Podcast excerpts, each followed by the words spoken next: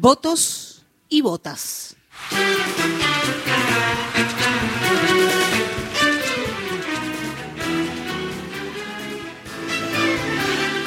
Si uno raspa en el arcón de su memoria, en el altillo de sus recuerdos, en el vegetorio de sus baúles y qué sé yo, los- las consignas con votos y votas son clásicas de la Argentina. Algunas han propendido, hace mucho que no se, no se corean en ese, en ese sentido. Tal vez hubo alguna, ya ni me acuerdo. eh, tal vez hubo alguna por ahí en ponerle en, la jornada de Semana Santa en la Argentina o en los o en o contra los levantamientos carapintadas en el 90, no me acuerdo tampoco tanto, pero puede haberlas habido.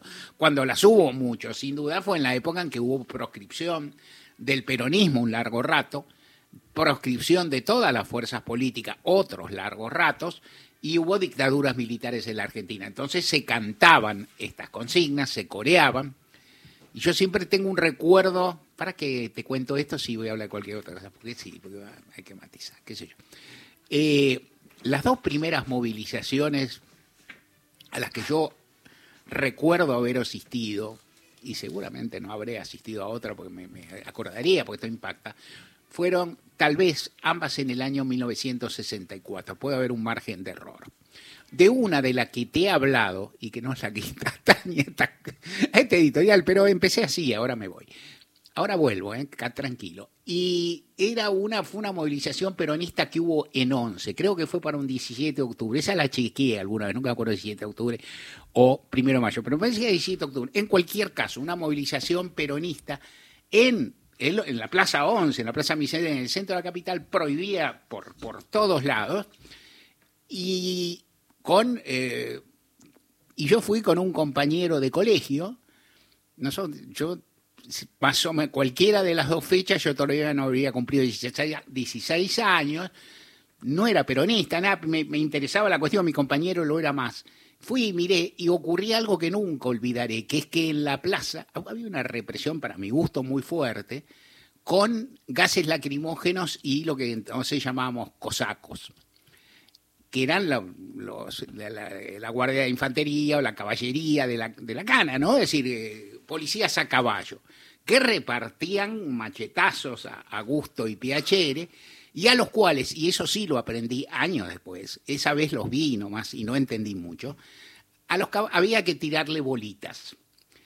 Eh, quiero aclarar, de todas formas, hay algún problema cuando un caballo se suma a la represión, pero no es que le arrojaban bolitas a los caballos para lastimarlos, se arrojaban al piso porque las bolitas que eran de rulemán, al golpear, hacían encabritar a los caballos. O sea, los caballos se asustaban con la bolita. Y entonces había dos técnicas. Ah, Esa duraba más, la otra era cantar el himno. Por un rato los canas se paraban. Y entonces uno lo podía putear, escupir, que yo, pero no duraba mucho. Digo, los canas, el himno argentino es largo, los canas no atendían todo el himno y en cualquier momento volvía. Lo que sí vi esa vez, y era interesante, ¿y por qué estoy llegando a esto? Yo sé. Era interesante, era que en el 11, en la, en la recoba de 11, que era un, supongo, más, eh, más gris, más turbulenta, no menos comercial, pero con otro sentido que la de hoy, la vida continuaba. O sea, entre la recoba de Once y la plaza había como un blindex.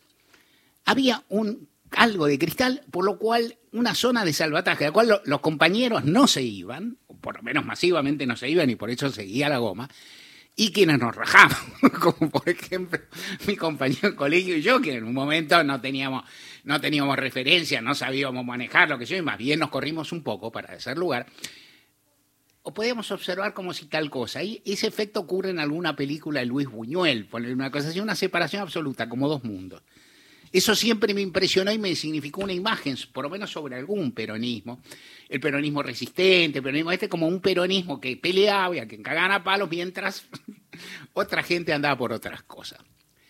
Otra manifestación a la que asistí fue una que se hizo contra una reforma educativa que andaba dando vueltas durante la época de Arturo Ilia, que era un presidente, digamos, que era radical, por lo tanto que era ten- tenía virtudes, que yo, pero también sufría muchas presiones. Y ahí en el Congreso se negó un presupuesto universitario, ni recuerdo cuál es la cosa, porque me si me voy a acordar lo que pasó hace 60 años.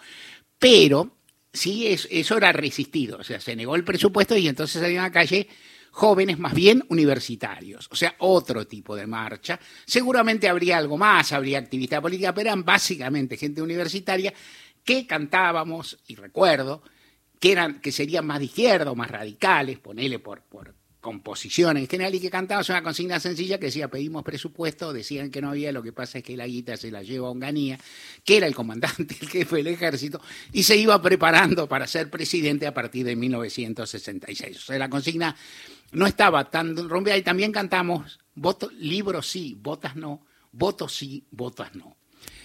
Y eso contraponía la lógica de las fuerzas militares a la lógica de un pensamiento, de una sociedad de sectores politizados y demás que oponían, que se oponían esto, al influjo de las Fuerzas Armadas, de aquellas Fuerzas Armadas que integraron las dictaduras cívico-militares que asolaron la Argentina durante, redondeemos, la segunda, hubo más, pero durante, redondeemos, la segunda mitad del siglo XX se menciona poco a la Revolución Libertadora, pero merece su mención la revolución que entronizó Onganía y luego siguió la apodada autodenominada Revolución Argentina y luego el autodenominado proceso de reconstrucción nacional que se llamaba, eh, que, que la forma en que se llamó la dictadura terrorista más grave que sembró este suelo. En ese plan, surgen, eh, todas en este plan surgen y aparecen estas discusiones que se van dando a partir de eh, algo que es eh, muy rotundo. Y digo, ¿se pueden discutir esos regímenes? Se pueden. ¿Se podía discutir dentro de esos regímenes? No se podía.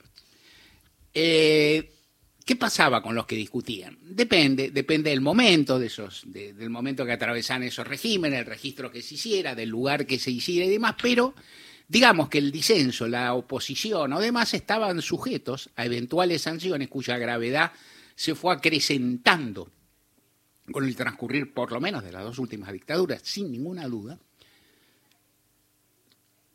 Y, eh, y, sobre eso se tejió, eh, se estableció en la Argentina, una vez terminada la dictadura militar de 1976 y 1983, 1983 pedazo de tema, te confieso y te digo, eh, que las dos dictaduras duran casi justo siete años, ¿no? Parece que no, no, no, no, caben más en la Argentina, pero digamos que siete años son bastantes para generar, son casi dos mandatos democráticos, ponerlo al revés.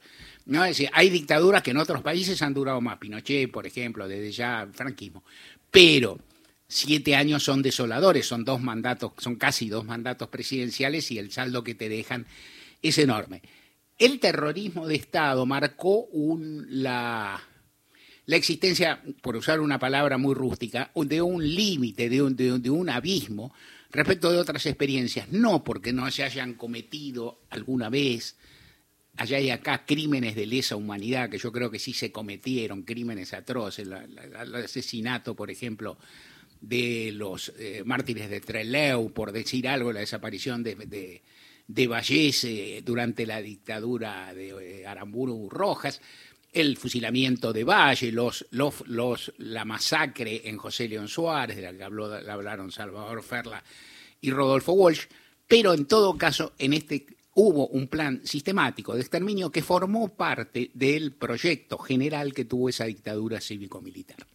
El repudio a eso ha quedado, el repudio, el rechazo, la idea de que eso al respecto, como dicen los hispanos, hay que pasar página y no se puede volver atrás, ha quedado muy instalado y tuvo, no hace tantos años, en 2017, un episodio formidable que se recuerda, del cual por ahí, que fue fulminante, del cual por ahí se podría aprender más o elaborar más en el futuro, que fue el dictado del 2 por 1 por la Corte que básicamente la nueva corte que designó Mauricio Macri con Horacio Rosati y Carlos Rosenkrantz como, como pilares de, de un fallo vergonzoso, la reacción social que trascendió largamente a las organizaciones de derechos humanos y demás, y llegó a sectores vastísimos de la población, una movilización casi inmediata de sectores muy amplios, muy que provocaron una desbandada en el sistema político y una marcha atrás, que es un momento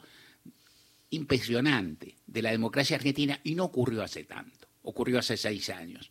En ese momento la sociedad civil dijo algo, dijo algo muy importante, dijo el dos por uno, o sea, la, liberación de los represores, llegue como llegue, o sea, la, la impunidad del terrorismo de Estado no puede, no, no puede suceder en Argentina, no debe suceder, y esto motiva un nivel de rechazo muy superior, digo ya, digo desde ya, aunque parezca injusto decirlo, a, los rechazos que hay en este momento respecto a los planteos de Villarruel, mucho más amplio. Este es un dato, no menoscabo esos rechazos, yo creo, y ahora diré lo que pienso al respecto, pero es interesante pensar esto, es interesante pensar las reservas que tiene Argentina y es interesante pensar que en este momento, con un corrimiento a derecha del planeta, del espectro electoral en la Argentina, del sistema político en la Argentina y de los discursos, se está en un momento en que se quieren reponer discusiones o planteos que en cierto sentido parecían superados. Por supuesto, nadie puede oponerse a que alguien plantee una discusión que aún cuando la considere superada. Hasta ahí vamos bien. Lo que ahí me parece, y yo tampoco quiero entrar en una discusión que se da por ahí al interior, dentro del sector de derechos humanos, del propio oficialismo, el peronismo de algunas izquierdas, y en este caso es acertada o no en términos tácticos hacer una movilización. Estas son decisiones que toman los grupos con sus representaciones y, demás, y cada uno sabe si lo que tiene que hacer o no. Lo que sí me parece que apenas envolviendo esa discusión, hay que ir a la legislatura, no soy quien para decir, listo, no soy quien. Algunas personas creen que hay que ir, otras creen que no hay que ir. Lo que sí creo de forma muy enérgica. ¿Qué es? Yo qué palabra ¿sabes? Lo que sí creo, firmemente, y punto, basta, eh, es que es imposible, eh, nadie debe callar ante, ante, nadie debe callar en general en democracia, no es deseable. Nadie debe callar cuando de derechos humanos se trata. Nadie debe callar cuando de terrorismo de Estado se trata.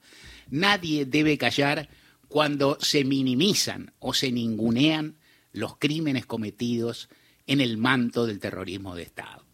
La hipótesis de que en esos casos hay que callarse la boca porque por ahí eso favorece no sé qué táctica de campaña de no sé quién, es hacerle el juego a Villarruel o a quien fuera, es a mi ver, y dicho con todo respeto, una lectura reduccionista, chiquita, con cariño, pero chiquita, porque estamos hablando de temas centrales de la vida social y de la vida en común.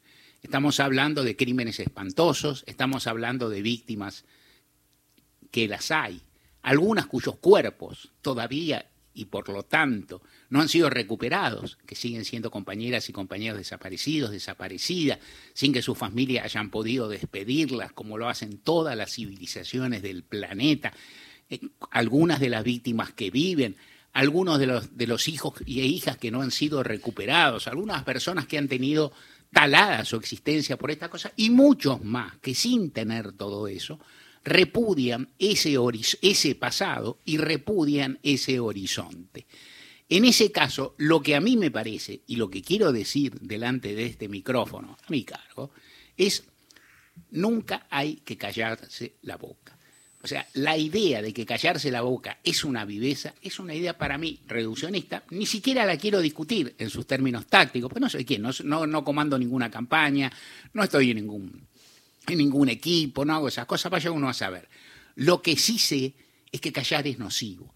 Lo que sí sé es que la máxima, el silencio de salud, fue, fue fijada en el obelisco de la ciudad en la que nací, vivo y espero morir dentro de mucho tiempo. Eh, por la dictadura militar. Lo que sí sé es que el silencio es cruel. Lo que sí sé, porque alguna vez se la escuché a una maestra de mis chicos, cuando ellos eran chicos y no adultos como son, que daba vuelta una máxima del sentido común, es que uno es dueño de lo que dice y esclavo de lo que calla. Al revés de lo que dice una premisa pequeña, Sancho Pancista, es decir, de pasarla bien, de esquivar. No se debe callar. no estoy, estoy convencido que no se debe callar. ¿Cómo decir? ¿Cómo plantarse? ¿Cómo plantearse?